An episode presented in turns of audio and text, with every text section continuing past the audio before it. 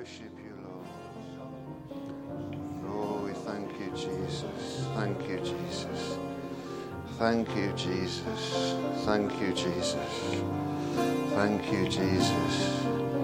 Thank you, Jesus. We thank you this morning, Lord, that as we come to this word to worship you, around this word, that you will break this bread to our hearts, that you'll refresh us, strengthen us, and build us up in the most holy faith. In Jesus' name, amen. Praise God.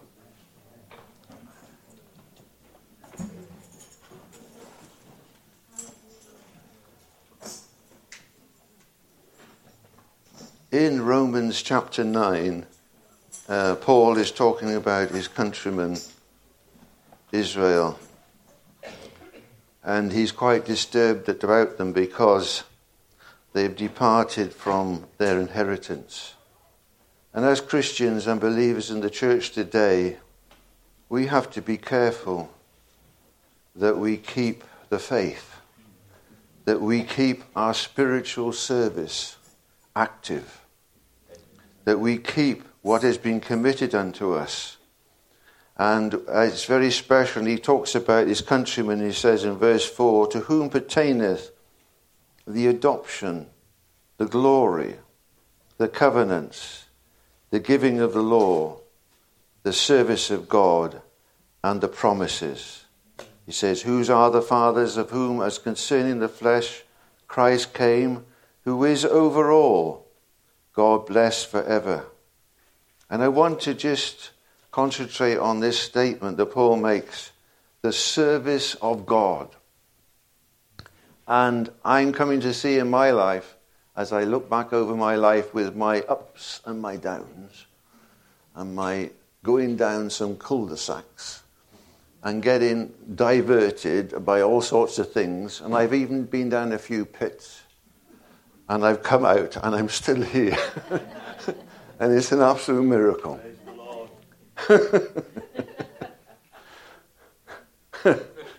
Yeah, when you're down the pit, it's not so good. But, you know, as somebody said, it's prophets in training. We learn to work, learn to try and never fall down anymore. But it is an extraordinary thing. And I just wanted you to look at a scripture. It's in Corinthians. I seem to have managed to lost my place now, but never mind. I'll try and find it. And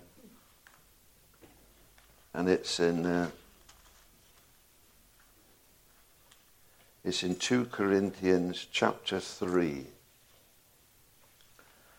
And it says this in verse 2. You are our epistle, written in our hearts, known and read of all men. For as much as ye are manifestly declared to be the epistle of Christ, ministered by us, it says, written not in ink, but with the Spirit of the living God, not in tables of stone, but in fleshly tables of the heart. Yeah. And such trust we have through Christ the Godward, that not that we are sufficient of ourselves to think anything of ourselves, because our sufficiency is of God, who also has made us. Think about this statement. Able ministers of the New Testament, not of the letter, but of the Spirit. For the letter kills, but the Spirit gives life.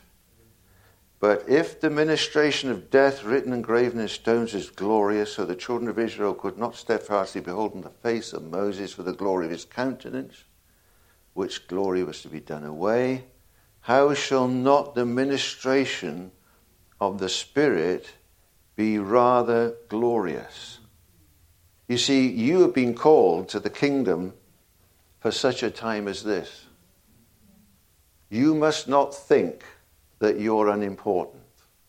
Every child of God, your Heavenly Father, to you, like you, every child that you have is precious, isn't it? Think about it. You have a child, and that child is precious to you.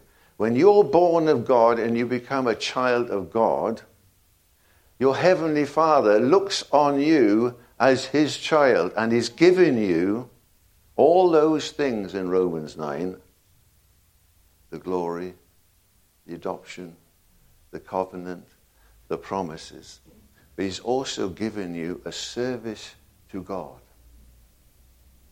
You've been called into His Majesty's service. You have. But some people, as the scripture says, many are called to the service, but they don't get chosen. Why? Because they don't fulfill their basic calling. Because there's some people, they only want to be seen and heard, but that's not the calling we've been called to. We've been called to minister in God's house and to Him. Yes, amen. Oh yeah. What a privilege. What a privilege you've been called to. But you must make your calling and election sure. You have. And you know, I'm coming to see, this is what it says, who also hath made you able ministers of the New Testament, not of the letter, but of the Spirit. For the letter kills, but the Spirit gives life. And then he says in verse 9, for if the ministration of condemnation be glory, much more doth the ministration of righteousness exceeding glory. For even that which was glorious had no glory in this respect by reason of the glory that excelleth. For if that which was done away was glorious, much more that which remaineth is glorious. Seeing then we have such hope, we use great plainness of speech. And then he says these statements. Listen carefully what Paul says here. But their minds were blinded. Think about it. You can have God's people and their minds are blinded to the calling that God has called them to His service, on His Majesty's service, in His house. We've got to watch this, because this is what Paul says. So until the day remaineth, the same veil untaken away. So although Christ has cried upon the cross, it is finished, and though the veil has come down, and though you can have access through Christ, our great mediator and high priest, it's possible, he said, the reading of the Old Testament, which veil is done away in Christ. He says, even unto this day when Moses is read, the veil is upon their hearts. As I said last night, you know what Jesus said to the woman at the well? Ignorant worship. Intellectual worship does not get you behind the veil. But it's worship in spirit and in truth. The Father is seeking for worshippers who will worship Him in the Spirit. Look, when you get the Holy Spirit, you know it. You can feel it. It's an experience, and it's like joy. We were coming in the car, and Paul was saying things to us, and we just started to bubble. I even said to me, well, we've had our meeting, we'll go home now.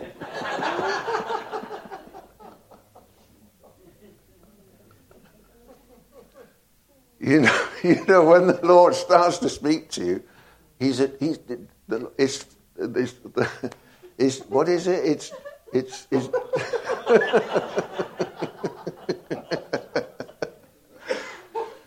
oh.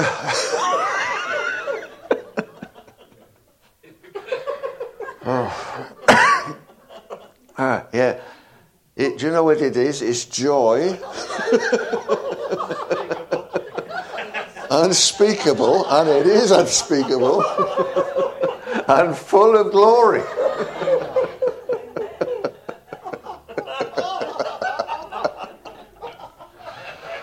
Oh, yeah.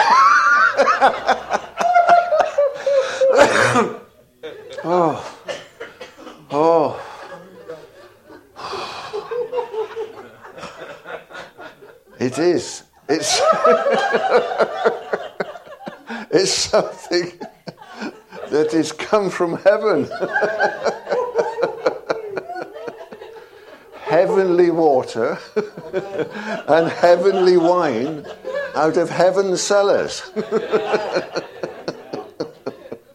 And it's quite extraordinary. Oh. Yes, Lord. Yes, Lord. But for us that believe, the veil is down. Amen. Think about it. You've got to be careful. When Jesus is paid such a big, big price to give you access behind the veil into his presence, as we heard last night, there's a mercy seat. It covers the judgment. Yeah. And what do we get there?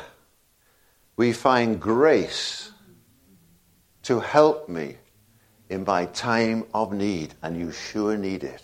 Amen. What is grace? It's the power, source of the kingdom of God. That's what grace is. It's the power source of the very kingdom of God. It runs on grace. Yeah. Your central heating might run on gas or oil or electric, but the power source in heaven is grace. When Jesus appeared on the scene, he came full of grace and truth. And wherever grace walked, things changed. And when grace touches your life, you change. Yeah. Suddenly your desires change. Your attitude changes. You're not scratching around down here, you know, wondering about this and complaining about this. You start praising God. You see something that is greater, that can be seen with the eye, the natural eye. You see, like Moses saw. He saw the reward of God's house, and yet he was in Pharaoh's house with the greatest riches in all the world. He saw the kingdom.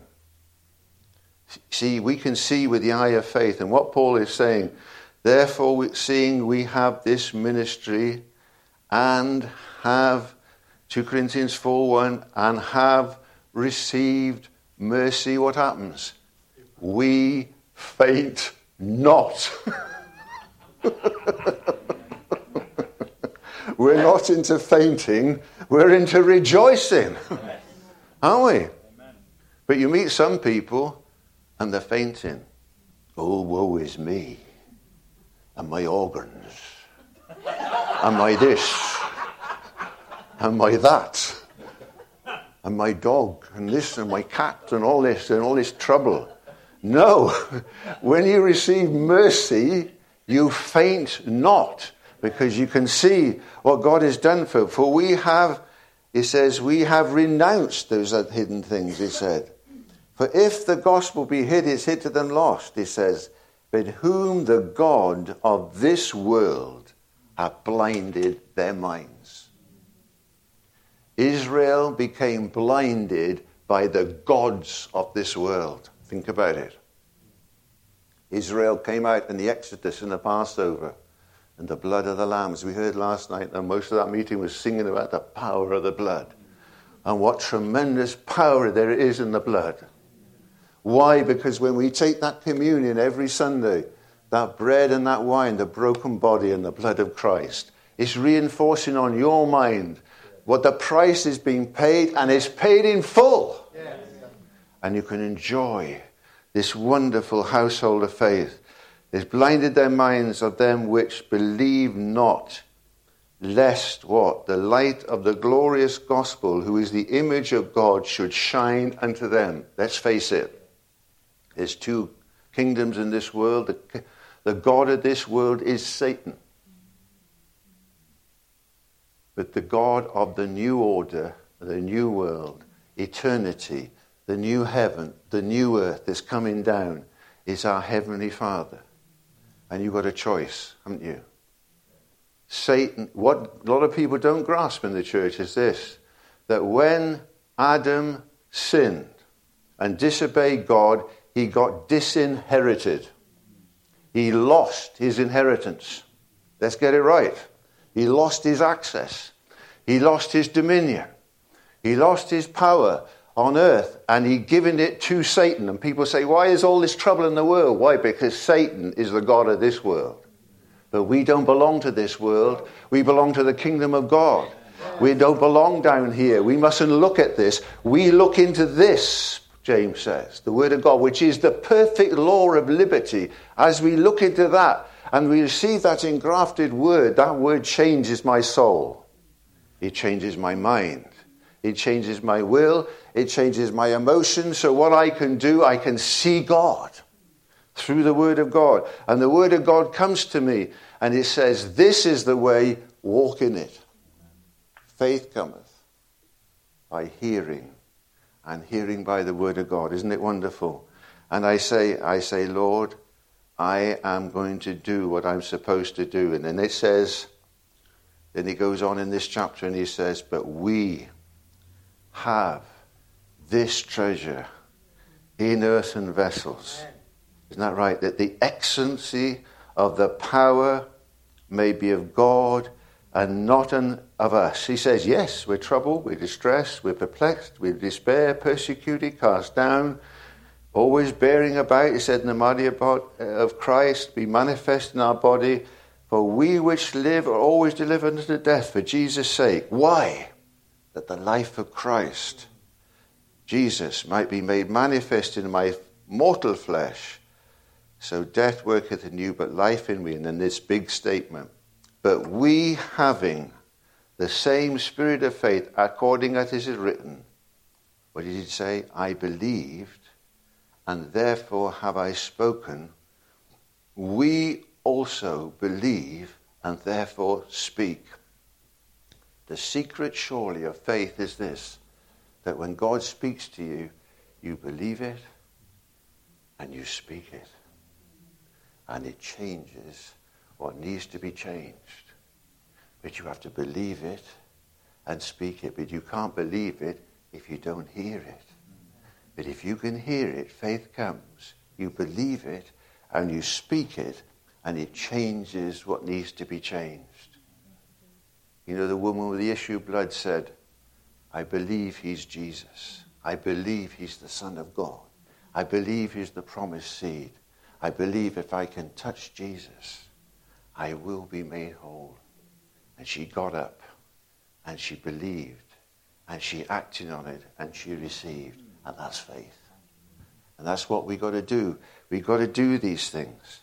He says, and he goes on to say at the end of this chapter, for thy light affliction, which is but for a moment, worketh in us a far more exceeding weight of glory, while we look not at the things which are seen, but at the things which are not seen. For the things which are seen are temporal, but the things that are not seen are eternal. Now this is important, because it's only faith that can enable you to see things that are not seen.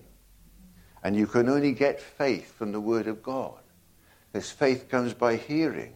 And so as I, in my daily walk, and I am encouraging you to do your spiritual service, your decorating, your shopping, your accounts, your cleaning, your hoovering, all these other things are not so important as the number one thing, your spiritual service.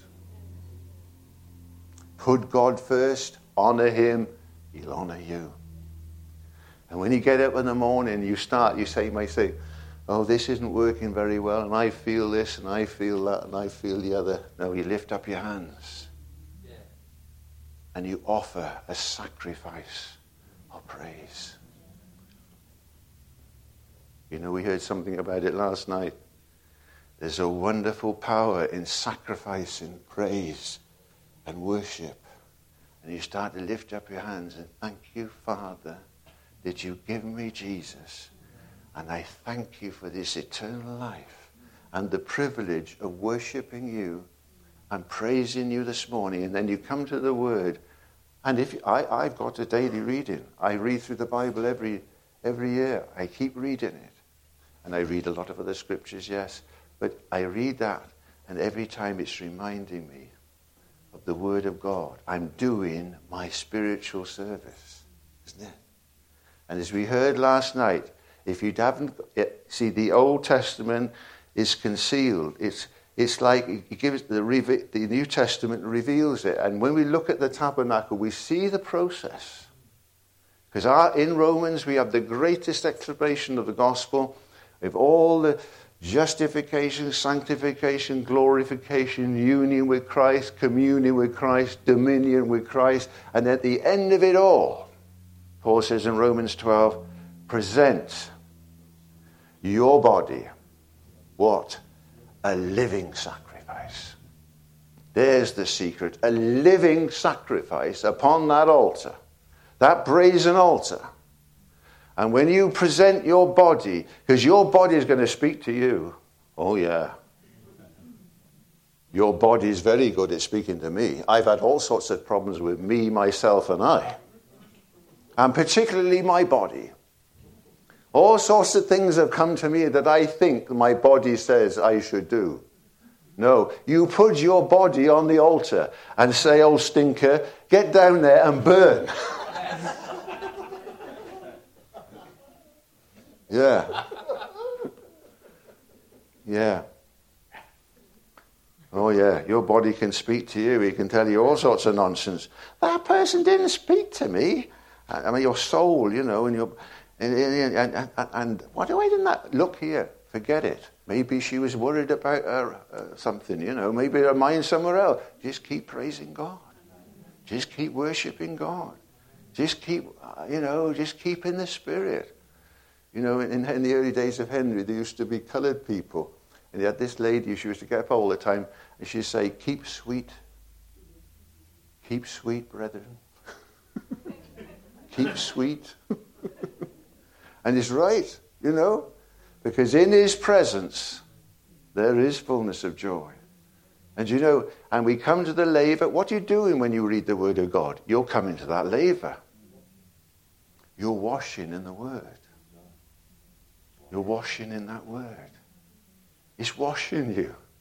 You're reading this Word and your mind thinks that and the Word says that. And you say, ditch that, I'm going to believe what the Word says. Yeah. Isn't it? You're going to believe what God says about what your feelings are and what somebody else said or what the news said or what Joe Blogg said. Who cares? It's what the Word says. This is the Word of God. This is God speaking to me. When I take this Word in, I'm washed. I tell you what, you'll never get to the holy place. You'll never come to the incense. You'll never come to the bread. You'll never come to the revelation, the candelabra and light. Why? Because you haven't presented your body. And you haven't washed. Oh no. It's the blood and the water. You're cleansed by the blood and you're washed by the water. You need both. Do you get up in the morning and wash and shave or just go around as a stinker all day and for a week? No. You get up and you wash and you shave. Don't you? Well, you wonder why some people in church are a bit odd. Well, you wonder why some people say odd things. Because they haven't washed. And they haven't had a good burn up. Yeah. God is very practical. This is right down to earth. We've got to do our spiritual service. Why? Because we're in an army. We're fighting a battle today. These are perilous times. You need to be full of the Holy Spirit. You need to have light in your house. You need to have bread in your house. You need to have oil in your house and wine. You need to be strong in the power of His might. Would you like to be in Saul's army or would you like to be in David's army? I'm going to be David's army. Yeah. Yeah. I want to be one of the mighty men, don't you? And when the devil comes to me with some stupidest, I say, you're under my feet. I jump on it. I'm in the body of Christ. Christ is the head. I'm in the body. I can jump on him. Yes, he goes for me. He'll attack you. But you've got to understand who you are. Well, if you don't build yourself in the most holy faith and you get weak, you're going to get defeated. But thank God we can be strong. and we can get washed and cleansed, can't we? And we can come to the holy place, and as we heard last night, oh, that blessed me about this fumigation. We need some fumigation. We definitely do. The censor. And Paul said something wonderful this morning to me. Well, maybe you shared it with you himself. I don't know. But I tell you what, it's time for us to function. You've been called as a minister. You can function. It's for you know what Henry brought with the priesthood of every believer. Do you know God has called you as a priest and a servant to his house to minister to him? And do you know when you minister to him, something comes from heaven through you to those people out there. A great man of God in the last century said, and I was, studying some of his books and things, and I was studying the Word of God. He said, you have to learn to minister to God before you can minister to anybody. You have to get it from heaven. This is not out of a book. This is not out of off the computer. This comes from heaven. You see, you've got to understand that earthly tabernacle is no longer on earth. Is it? It's in heaven. When Jesus died upon the cross, remember he met Mary outside the tomb and he said, don't you touch me, I'm going to my Father. I'm taking the blood up there. The blood cleansed the heavens. Think about it. It cleansed not only your sin and my sin, it cleansed the heavens. And Satan was put down to a lower heaven. And now the tabernacle of God is in heaven. And you've been called, as Ephesians says, that's the Ephesian epistle. You're seated together with him in heavenly places. But you've got to be ready, you've got to be washed, you've got to be cleansed. You've got to be fit to enter that temple. And you come every day. You come with praise and thanksgiving and worship. Isn't it wonderful? And then you get the fumigation as we heard. We need some fumigation. Yeah, the incense went up. And it's like a cloud in that holy place. And there was the oil in the lamps, and there was the bread, and you eat that bread, and there's wine there too, and you drink that wine, and your eyes get opened. Your eyes are opened when you begin to see more and more and more of this heavenly kingdom. We've been called to this tremendous privilege. We've been called. Don't let the world blind you, as Paul said. Because if it blinds you, you will never get behind the veil. You won't bother to present your body a living sacrifice daily. You won't bother to pray without ceasing, to worship without ceasing. Look, you can pray when you're mowing the lawn. You can pray when you're decorating. You can praise God when you're washing up. You can just be a sacrifice of thanksgiving and praise and worship, and you can just keep praying without ceasing. That's your function. Do you know, if we could get hold of this, the church would be mighty. Nothing would defeat the church if every individual believer could become a man and woman of God with their hands up and praising God, with fire in the house, with joy in the house, with wine in the house, with bread in the house, with oil in the house. My God, we'd be a people of explosive power. You know, what is it about David, a man after God's own house? What is it about him? He said, I will not rest until I find a habitation for the Most High God, the God of Abraham, Isaac, and Jacob. And that must be your plea. Christ in you, amen. The hope of your glory must be in you. You must not allow these things to blind you. You know, the Satan is he's a deceptive deceiver, and he can glamorize things of this world that look so attractive to you, and it will blind you. And you'll lose your calling. Think about Samson. Samson was mightily anointed of God, a mightily anointed prophet of God, judge. And yet he wanted a woman from the Philistines, which was against the word of God. His parents told him it was wrong. The marriage all went wrong. So when the marriage went wrong, he said, I'll find a harlot now, and I'll go down to a harlot in Philistines. Think about it. He's an anointed man. And we've seen some anointed men go to harlots. We've seen it. And the next step is down to Delilah. That stripped him of his eyesight and his anointing. It's not worthy. It don't safe to play with pleasures of Satan. They kill and destroy. But the word of God and the house of God fills you with joy and peace in believing. And I tell you what, that's what we must have. And I say, Lord, help me every day to do my spiritual service. You see, when David got that ark on Mount Zion, we were saying in Julia's on Friday night, Israel conquered all his enemies. David never lost one battle. He nearly lost his kingdom through going with Bathsheba, yes, but he never lost a battle to an enemy. Think about it.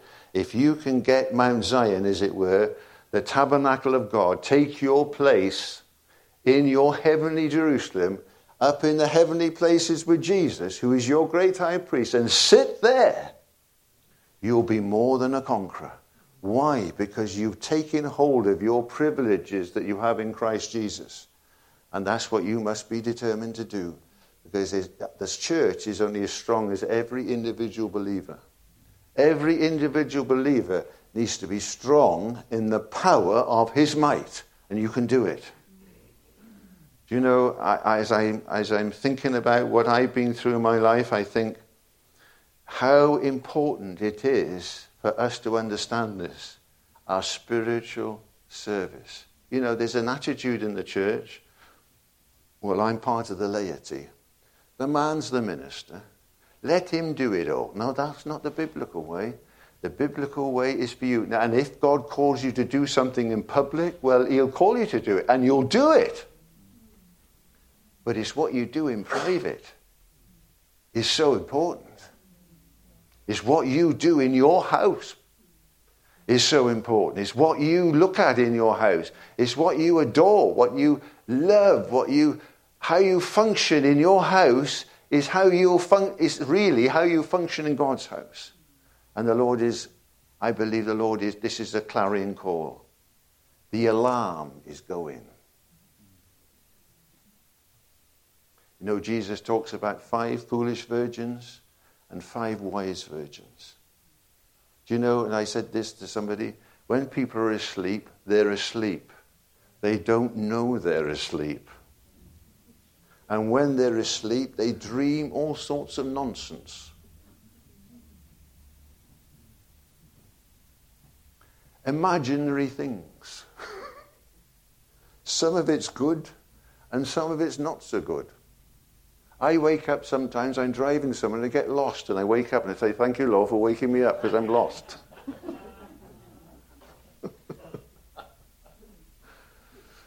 I was driving around Birmingham the other day in the night, I don't know what was it. I remember my old job, I used to go up to Spaghetti Junction a lot when I just opened it, and I used to get lost up there. It's funny how these things come back. It's nonsense, isn't it? No, we got to be awake. So the alarm is going, and it's saying to you, awake. Awake. It's time for you to do what God has called you to do. Isn't it? Don't rely on your gift. You might have a gift from God to do this, that, the other, but it's not your gift. It's your spiritual service is important. And you know, God will come through to you, and God will reveal things to you. And you know, there's some people here that God is revealing quite a lot to. And do you know God will reveal more to us? Do you know we think we know a lot? We don't know nothing yet. What do we know? How big is God? How big is the universe? We just get to know a little bit of it. But you know, we need to continue in what God has given us. Don't let the enemy push you down and say, oh, well, I'm nobody and I'm this. No, you're not. No, you're not a worm. No, you're not a church mouse. You are called to the kingdom for such a time as this. Do you know, it says in that Romans 9 that you've been adopted. Well, Moses was adopted, wasn't he? He was adopted by Pharaoh. All in the plan of God, wasn't it? Esther was adopted by Mordecai. Think about it. And what did Esther do? Think about it. Think about what Esther did. You are called like an Esther to the kingdom for such a time as this, because your testimony and your fire in your house and your witness can change things. You think it's only just little you, but it's God in you. It's Christ in you, yes, isn't it? Amen. It's not about you, it's about Christ in you. Think about those disciples before Pentecost. They were a bit of a rabble, weren't they? But after Pentecost, my goodness, what a change. What a change. Look at Peter. You know, look at the Apostle Paul. We were studying the Apostle Paul this Thursday in our group.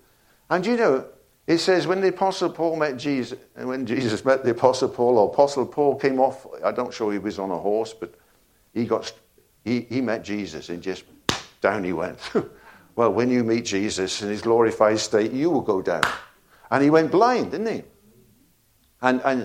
And Jesus said to him, it's hard for you to kick against the pricks. Do you know, if you start praying for somebody and you're a spiritual servant in God's house, you know what God will do? He'll send some pricks to that person, some goads. And they'll be going through life and they think, what is coming against me? What is happening to me? God is on their case. The Holy Ghost is on their case. He's going to get them until they can't go anymore, until they beat Jesus. And like Paul, look, Saul must have known about Jesus. Of course he did. He must have known about the crucifixion. He must have known about all the signs and wonders and miracles. You don't tell me this conceited Jew, with all his anger against Christ and the church, the way as they call it. No, it came to a point where he crumbled. The kingdom of God, where sin abounds, grace does much more abound. That's how powerful sin is. Grace is much more. God's riches at Christ's expense. Much more. That's a totally inadequate definition of grace.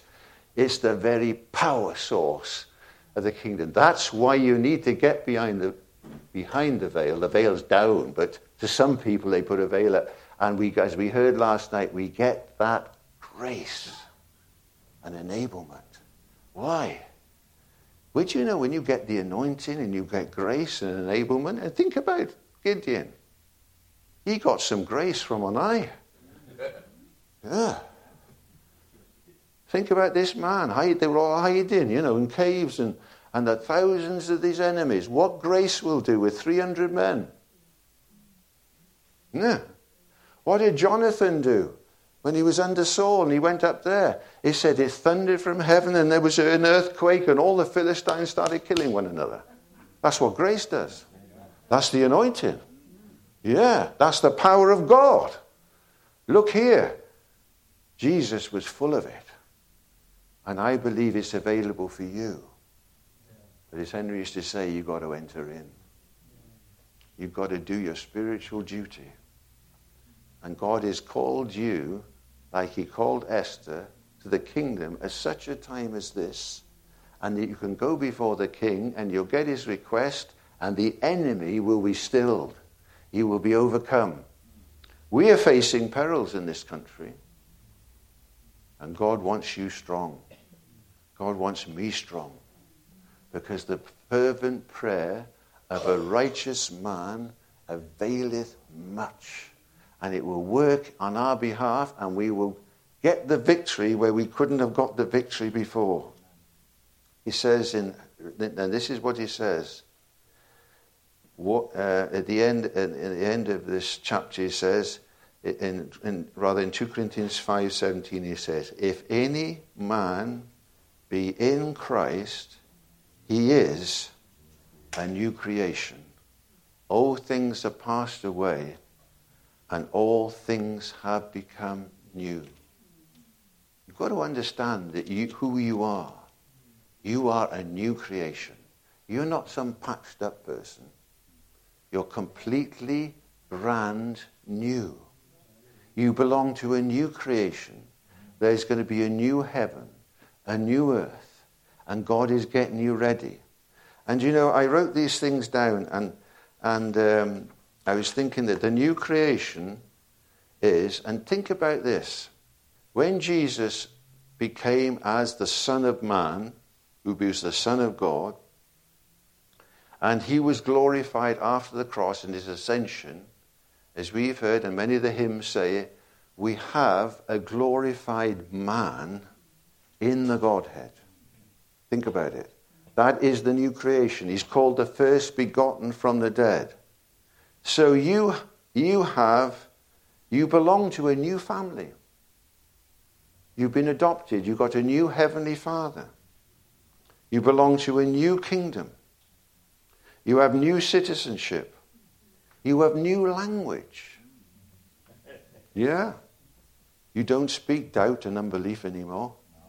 Not if you understand who you're a citizen of. You speak faith. You speak the word of God. You don't speak what you feel. You speak what God says. And this is the challenge.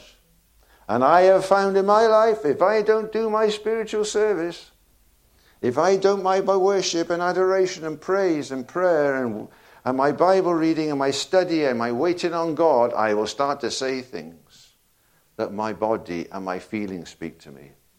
We've got a heavenly language. It's faith. And it comes with the word of God. I've got a new life. I've got eternal life. I've got a new destiny. I've got a new calling. And in fact, I've got a new address. It's in heaven.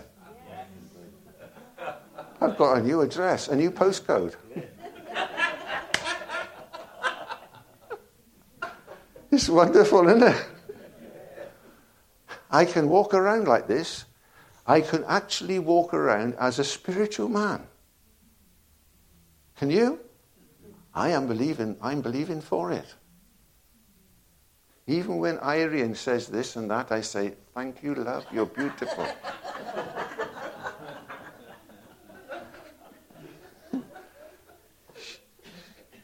She lost her talcum powder this morning and I got the blame.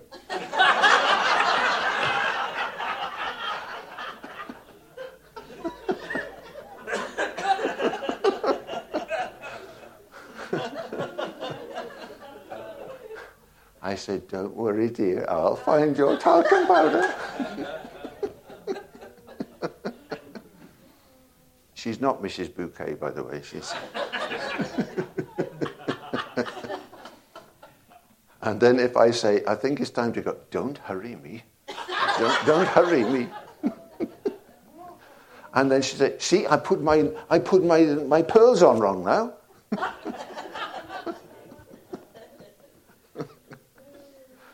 Oh, I tell you, it's wonderful. We've got this union. I can walk in the Spirit. Hallelujah. Why? Because I'm a dead man. I am. I died it.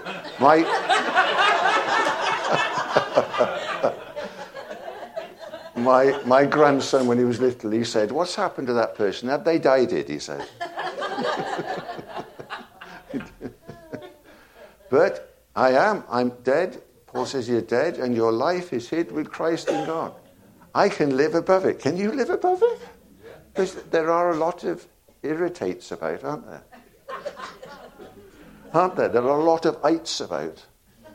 That's why we need some fumigation.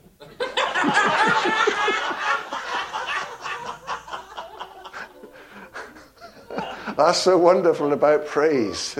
You know, when the ites come towards you, start praising, and the fumigation and the cloud will dispose them. It'll get rid of them. You know, there's some time in the Old Testament God sent hornets on the enemy. Well, maybe God will send some hornets on your enemies. But it's wonderful, isn't it? You know, this is life in the Spirit. And you know, there's a lot of confusion, I know, in the church about law and grace today. And as R.T. Kendall said, it is quite difficult to explain all this. And people get very confused about all sorts of things. But the key verse to me is get this understanding. In Romans 8:4 it says that the righteousness of the law might be fulfilled in us who walk not after the flesh, but after the Spirit. Amen. See, when you start walking in the Spirit, you live above the law. Amen. See, Jesus fulfilled the law. Yeah. And he wants us to walk in the Spirit and fulfill the law just like he lived. Now, you might fall out of the Spirit sometimes, but you can get up again and ask for forgiveness and keep walking in the Spirit. Do you know, when you're toddlers, you've seen toddlers, haven't you? They get up to walk, and they go so far, and then over they go, you know.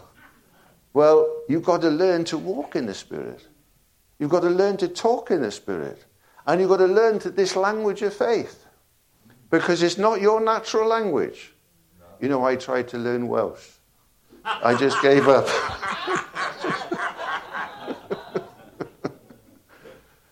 You know, where we stay in the oasis, it's unpronounceable. The drickly vickly, whatever it is. But, you know, the enemy will say to you, it's too hard, you can't do it. But his grace is sufficient for you. His grace is made available to you. And you can do it. Do you know that? You can. And Ira and I have had all sorts to put up with. You know, we could have quite easily have had the screaming abdabs on quite a number of occasions, and feel like blowing your top. But you know, the best thing to do is keep filled with the Spirit, keep walking in the Spirit, and His grace. See, the Spirit, He is the Spirit of grace.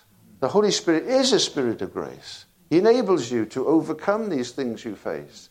And you will win. You will win. We can win. Why? Because Christ in us, it says, the law of the Spirit of life in Christ Jesus has set me free from the law of sin and death. For what the law could not do is weak, that God sending his own Son in the likeness of sinful flesh, and for sin, condemns sin in the flesh. Isn't it wonderful? And so this morning, I believe, I'm encouraging you to take your place, to become the calling that God is calling his people to in these days, because you're very important. You're much more important than you realize. Because every time you start worshipping God, you're lit up in the Spirit. Oh yeah, you get lit up in the Spirit. You shine as lights. Yes. In a dark world, isn't it? In a dark world. And you know, all that Adam lost, Jesus has got it back for you. You've got your inheritance back, haven't you? You've got your inheritance back. And it's yours, the riches of the glory of the inheritance of the saints in Christ. And this is what I just wanted to read to you. It won't be long now. And this is what he says. In Ephesians 1, in 11, in whom also we have obtained an inheritance. You got it, this inheritance. Being predestined according to the purpose of him that worketh all, that we should be to the what? The praise of his glory. You first trusted in Christ. In whom you trusted, you heard the word of truth, the gospel of your salvation. And after you believed, you were sealed with the Holy Spirit of promise, which is the earnest of our inheritance until the redemption of the purchased possession, until the praise of his glory. Wherefore, heard your faith, cease not to give thanks, that the God of our Lord Jesus Christ will give to you, and this is what we need, the spirit of wisdom and revelation in the knowledge of him, that the eyes of your understanding, being enlightened, you may know what is the hope of his calling, what is the riches of his glory, in the inheritance of the saints, and then what is the exceeding greatness of his power to us who believe, according to the working of his mighty power, which he wrought in Christ when he raised him from the dead and set him far above all principalities and powers. And you, as we heard last night, hath he quickened. Praise God. And then he says, and hath raised us up to sit together, and made us to sit together in heavenly places in Christ Jesus, that in the ages to come he may show the exceeding riches of his grace to his kindness towards us. By grace you're saved, and we are his workmanship. So I say to you, take your place in those heavenly places. You can do it. You got a seat there. You know, Andrew Murray, when he's teaching on prayer, says, your heavenly Father is waiting for you every morning to turn up to have fellowship with him and communion with him. That's your heavenly places. That's your secret place. You can come. And see, this is the spirit of adoption. You know, I could speak on adoption a long time, but as he says, you know, some of the great revivalists, got Mike Moody, travelling down some street, he suddenly got an impact from the glory of God that he cried, Abba, Father. This is the spirit of adoption. You suddenly believe you're not left to your own devices down here. You've got a heavenly Father. And you cry, Abba, Father. And the power of the Spirit came on these men. Christmas Evans, Moody, same with Archie Kendall in the cars. I mean, just the power of God just impacted this man. He was selling Hoovers, you know, and the Lord has shown him he's going to go around the world, which he's doing now, teaching and preaching the Word of God. And suddenly they get impacted. Henry under the stairs, he got impacted by the power of God and sent him out. God is waiting to impact your life and my life with the power of God. He wants to impact you, but if you don't take time. You see, when we honor, is it John the Apostle says and records that when you honor the Son, the Father will come and fellowship with you in your house. Isn't it wonderful? Isn't it wonderful? You know, Abraham, he learnt this, didn't he? How many times did Jesus turn up at his place? I think it's 3 times. A theophany. Why? Because he had faith. He was saved by grace. He was a believed God. It was accounted to him for righteousness. And Jesus appeared up. What happened to Jacob when he was running from his brother and he thought, what's going to happen to me, Lord? And he put his head on the pillow at Bethel and heaven opened and Jesus was at the top of the ladder and the angels of God going up and down. Do you know you can have an open heaven? God wants to open heaven for you. He wants to open heaven for me. But you have to come to Father on a daily basis and fellowship with you and cry, Abba, Father. The cry, the spirit of adoption. Isn't it wonderful? I'm not left on my own. Do you know the enemy will tell you that nobody loves you? How many people have we met that people say, oh, nobody loves me. Nobody cares about me. But Jesus does. And Jesus wants to introduce you to the Father. And when you get into the Father's presence, you feel that love. You feel that joy. You feel that peace. Isn't it wonderful? Don't you think it's worth giving Jesus the time? Don't you think you can forget about this, that, and the other? Do you know? I got an old book by an old woman, a girl called Cornelia Newsom.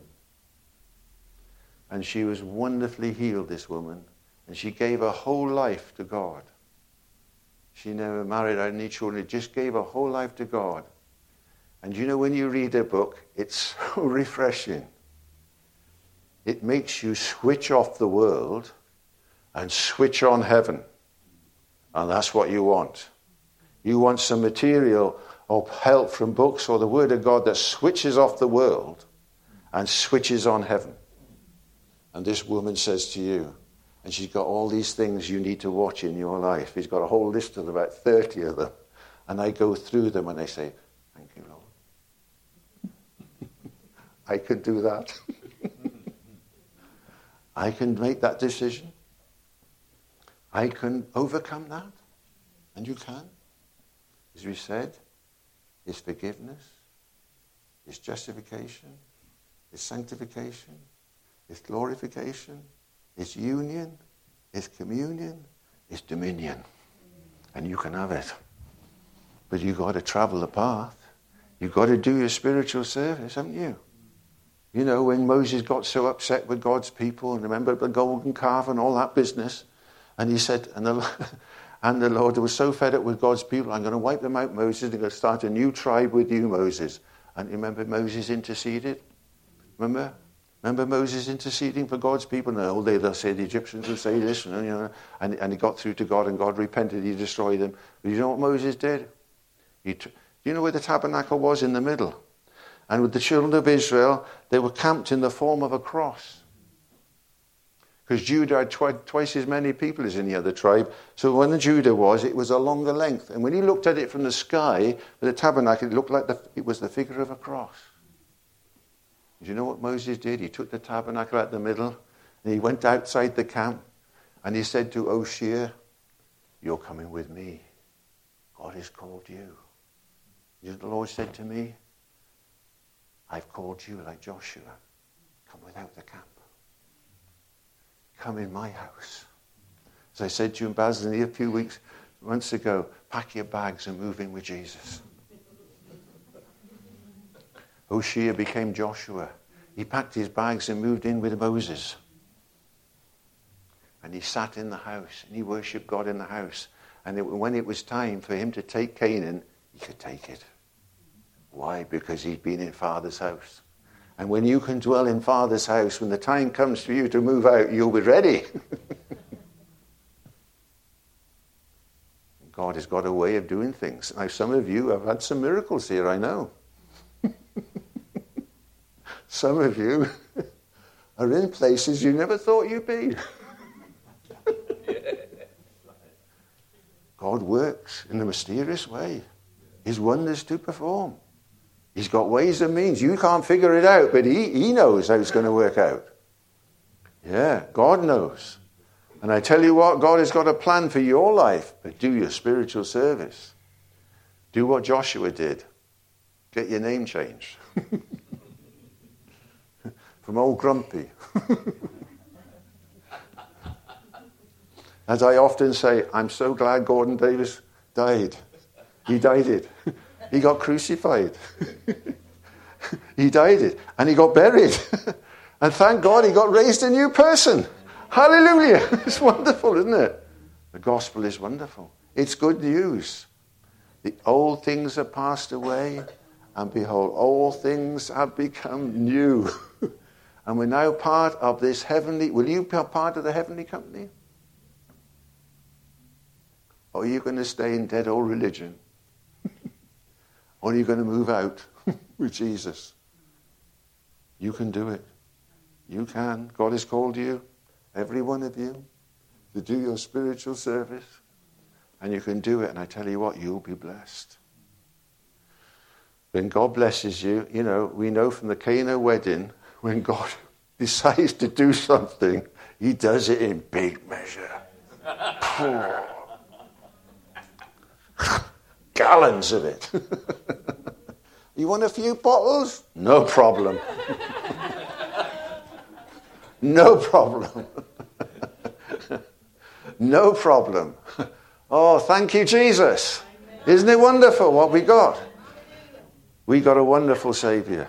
We got a wonderful inheritance. Are you on the will? Do you believe that you're included in the will? You are. And read these, you know, if you're not sure what to pray, read Ephesians 1 prayer, Ephesians 3 prayer, Philippians 1 prayer, Colossians 1 prayer, that prayer, you know, in 2 Thessalonians 5:21. Just pray these prayers. But, you know, just pray in tongues. Pray in tongues. God has given us a heavenly language. I think Paul said last night, when you pray in tongues, that's when you really get fumigated. That's right. Paul says, I pray in tongues more than you all. Yeah, we pray in the Spirit.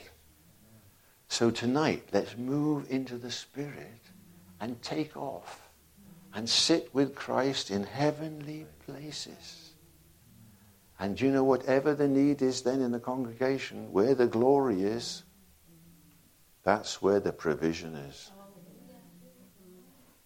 Where the glory is, that's where the provision is. The glory of God. God said to Moses, I'll make all my, what? Goodness pass before you. Seek first his kingdom, his righteousness, and all these other things will be added to you. The enemies tried to get me worried about certain things lately, and they said, I refuse. I put it aside. I'm not going to have weights. You mustn't have sins. You must not allow them to derail you and slow you down. Weights will slow you down. Make sure you keep Jesus the center, isn't it? He is the center. He's the one. And God will give us wisdom. You know, as it says in there, that you might be able, he grants you, according to the riches of his glory, to be strengthened by might, by his Spirit, in the inner man. And it's that inner man you have to feed with the Word of God. This word feeds the inner man. This is the spiritual man, the new man in Christ. And your body is, as we heard last night, the temple. So you have to make sure you keep your temple clean and cleansed and pure, and then you can partake of all that worship and light and bread and glory. Hallelujah. Lord, we pray for your people. We pray you'll empower them by the power of your Holy Spirit, that as they come to the Word of God, you'll increase their hunger, and that as they hunger and thirst after righteousness, they shall be filled. They will be filled. We believe it, Lord. They will be filled to overflowing with the fullness that God has promised to all us who believe. Lord, you did not die in vain. You went to heaven and you sent the Holy Spirit. And we say, Lord, come, Holy Spirit, and fill our temples, fill our hearts, give us light and revelation and understanding in the days ahead, that we will be men and women of faith, and that we will glorify you in spirit, soul, and body. In Jesus' name, amen.